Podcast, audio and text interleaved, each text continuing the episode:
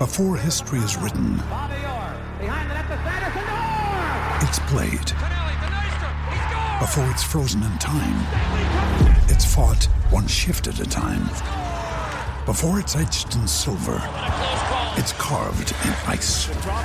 What happens next will last forever. The Stanley Cup Final on ABC and ESPN Plus begins Saturday.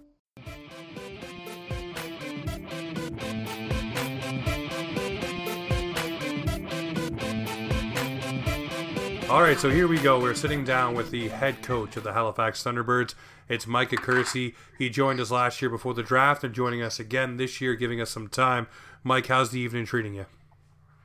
Uh, it's treating me good. Uh, this morning just went out golfing with uh, with Kurt and, and Billy D, and um, you know just kind of having lots of lacrosse talk the last little bit, which has been uh, a real nice change. Yeah, it's definitely got to be refreshing with all the uh, the COVID, I guess, snags and everything. I'm wondering for you, um, you know, we lost last season. How you been keeping up with the players and uh, just seeing how everybody's progressing and I guess staying in shape? Um, well, we've been having uh, Zoom calls with the players and having kind of you know group events where we'd have lots of guys on and um, you know just kind of chatted. We've been connecting, making sure we've connected with uh, with our fitness and strength uh, coach Dan Noble. He's been you know keeping in touch with the guys, making sure that they're they're staying in shape and, and staying game ready and.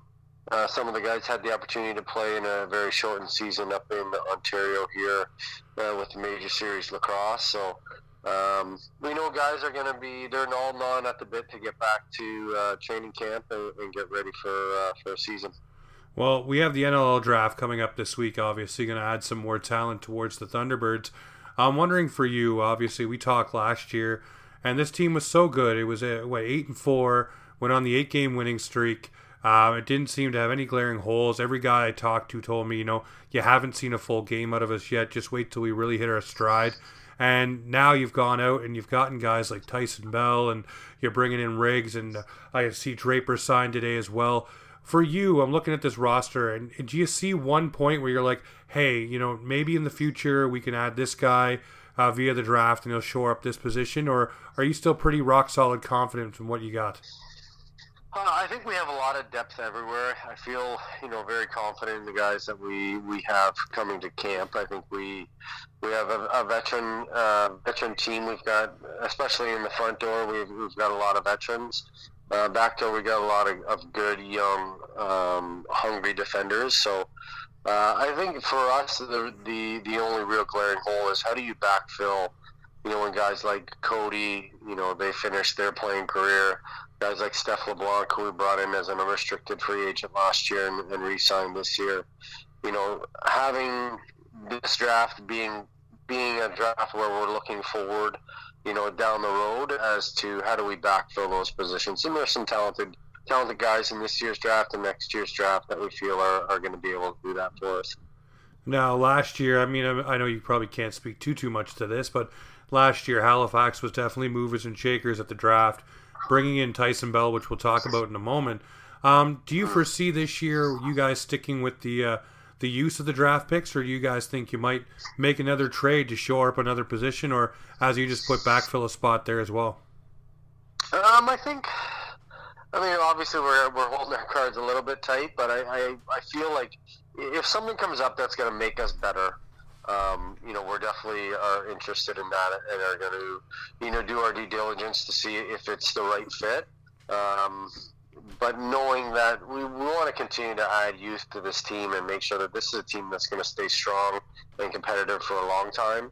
Um, so I think it's really it's kind of a a wait and see game to a little bit. I mean, we've definitely had some calls and and you know we've got a few things that we've got started um, if, if things kind of happen the way we think they might happen at the draft. But, you know, again, our real focus is, is ensuring the longevity of this career and the quality of players that we continue to bring in um, for years to come. Well, I look at this year's draft, and obviously, you know, you see players jumping out, and there's a few guys that uh, we've talked to so far, uh, like a, a teammate of Brett Draper's and uh, Mr. McKenna, Jordy McKenna. Um, you know, and then uh, obviously you got Coachy out there as well. Uh, they're both, you know, kind of flexing their social media muscle and you know showing what they're doing, what they can do. Obviously, uh, McKenna winning the uh, the Bandits championship run there, and then of course coaching with all this different training. I'm wondering for you, does that help? Uh, I guess with this COVID kind of season thing, where you don't get to see some guys, it allows you to elevate their uh, their profile and see what's going on with them. It definitely does. I mean, again, we're we're kind of limited. And, you know, this past year we were limited. We didn't see really any guys play lacrosse, or very few. Um, so when guys do that, it, it is helpful, and, and you know, we do notice those things. We do look at those things. Um, and again, that's a tool for us to to be able to help with our recruiting process. And then we, you know, we pass those on. We talk to, you know, our scouts and and look at guys that have that they've seen play in the past. So it is definitely something that uh, that we have used utilized a lot more than we have in the past, for sure. No, definitely. Well, I mean, it seems like everybody's trying to find a, an advantage to get themselves up and you know make themselves noticeable to different teams. And I mean this season is very important. I mean, there's a new team coming in. Uh, you got new teams on the horizon as well, like Vegas, and then of course, you know, Sakiewicz did say that there's going to be more teams to be added here, and he, you know, hopes to grow it to 30. I want to ask you, obviously, you know, being around lacrosse a lot, you see the NLL and you see the steps it's taking to grow. I'm wondering for you, what is the uh, what is the feeling knowing that this league is kind of actually hitting its stride and you know has some solid blue chip owners and you know, exciting things on the horizon. Uh, it's real exciting for lacrosse, especially box lacrosse right now. I mean, um, you know, to, to have growth in the game. Um, there's been different points in my career when I was playing where we, you know, we, we expanded too quickly and didn't have the right owners, and those those teams didn't last. So I, I think the the plan that the NLL has in place is is a, a much better plan than than we've had in the past. And I think getting quality owners uh, that are committed to the game and committed to growing the sport. Um, it's very, very exciting, and it, it's going to be interesting to see, uh, you know, how that that growth continues, and you know, they're looking, continue to looking for strategic partners to make sure that, that it's the right fit. So I think that's the most important thing. Um, again, I don't want it to see where it expands to the point that it waters down the talent level or waters down the quality of league.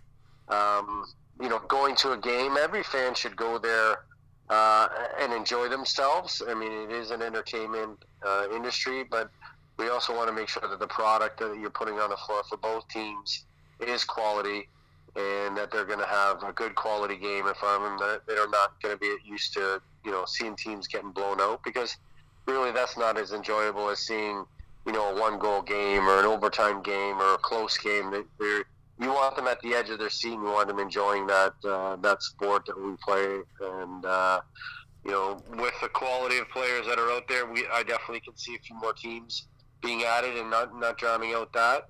Uh, getting to 30, I think, will be a little more challenging. You know, to, to keep again the, the quality of players and then the quality of the the product that we're putting on the floor. No, def- definitely. Well, a few um, players I want to ask you about for this Halifax Thunderbird roster coming up this year, and uh, mm-hmm. the one that is very exciting we'll get to last. Um, but I want to ask you about David Brock. Obviously, uh, a 10 year NLL veteran, you know, comes to this team. What are you expecting out of him, and what can fans expect out of him? Um, you probably know his profile and what he can do. Yeah. Uh, I, mean, think David Brock, I think, is a very underrated defenseman. I mean, I think if you look back uh, about three years ago, I, I, I think he should have won Defensive Player of the Year. He was he was absolutely outstanding for New England. He scored in transition. Uh, he kind of did everything. Um, you know, he's a he's a big guy, but he, he runs. He's, he's got great speed and athleticism. Um, he's got great footwork. So again, he's a he's a guy that we needed. We needed to add some size to our right side of our defensive core uh, and he definitely added that. But he also adds a, a quality of athleticism and IQ that uh, I think the young guys are are, are going to be able to learn from. And um, again, we're looking for him to do big things on that right side. And uh, again, you're going up against a Mark Matthews who's you know six foot two and you know two twenty pounds. You, you need a defender that can match that size and, and speed. So for us, he's that guy and uh, I think he's he's going to be uh, very good for us on the right side.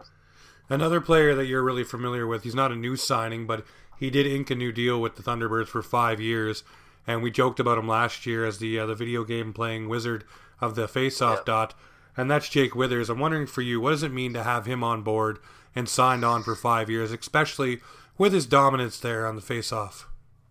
Yeah, I think it's a it's a commitment to success long term. I think that's something that we again, you know, speaking to earlier is, is we're committed to this franchise long term, and we want to make sure that you know we put the best team that we possibly can, and, and Wiz is a big part of that. I mean, he, I, I think people always, you know, when you start talking about face-offs, I mean, he's he's the best. He, he's the best in the league at, at getting the face-off. If he doesn't win the face-off, he's the best guy at getting the ball back from that from that face-off guy. So he's very underrated as a defender, though, and I think you know that gets lost in the fact that he's such he's so dominant in the circle.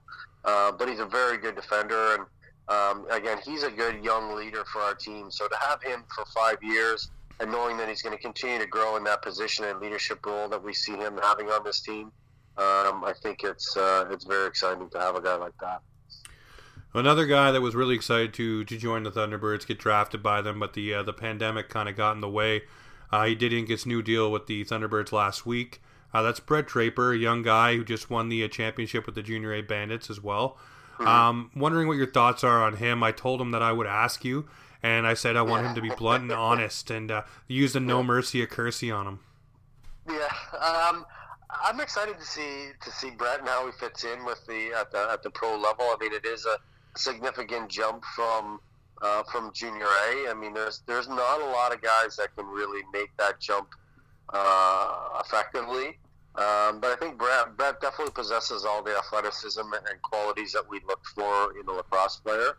And uh, I think he's, you know, for him, the the best thing that he can do is come into camp and be a sponge, and you know, put the effort that we've seen him put out in, in his team out in Halifax and I think if he does that, he's got a real good shot of, uh, of making our team and, and being a guy that um, is going to be a you know kind of kind of a model to look towards uh, for Halifax players. So you know, I'm excited to see him in the camp and, and see what he's got. No, I know he definitely can't wait to get going. He really can't wait to meet the next guy that we're going to talk about, and that's Tyson Bell. Um, you know, you got the uh, the flow at the draft and the trade. Um, yeah. You know, I've spoke with Tyson already, had him on the show. He's real excited to get in with the Thunderbirds. Obviously, a team that was you know really hitting stride before everything shut down. What are you expecting from Tyson? We know that he's a, a loose ball, you know, demon. He loves to turn that ball over and grab it. Um, you know, I'm wondering for you, what are you looking for from him, and what do you want him to do? Obviously, coming to a new team, guys may try to do a little bit too much or get themselves a little bit more noticed. Um, Tyson seems to be pretty cool and calm on that, but you know, everybody wants to to fit in and make sure they make the best impression. What is uh, Mr. Accursi looking for out of uh, Tyson Bell?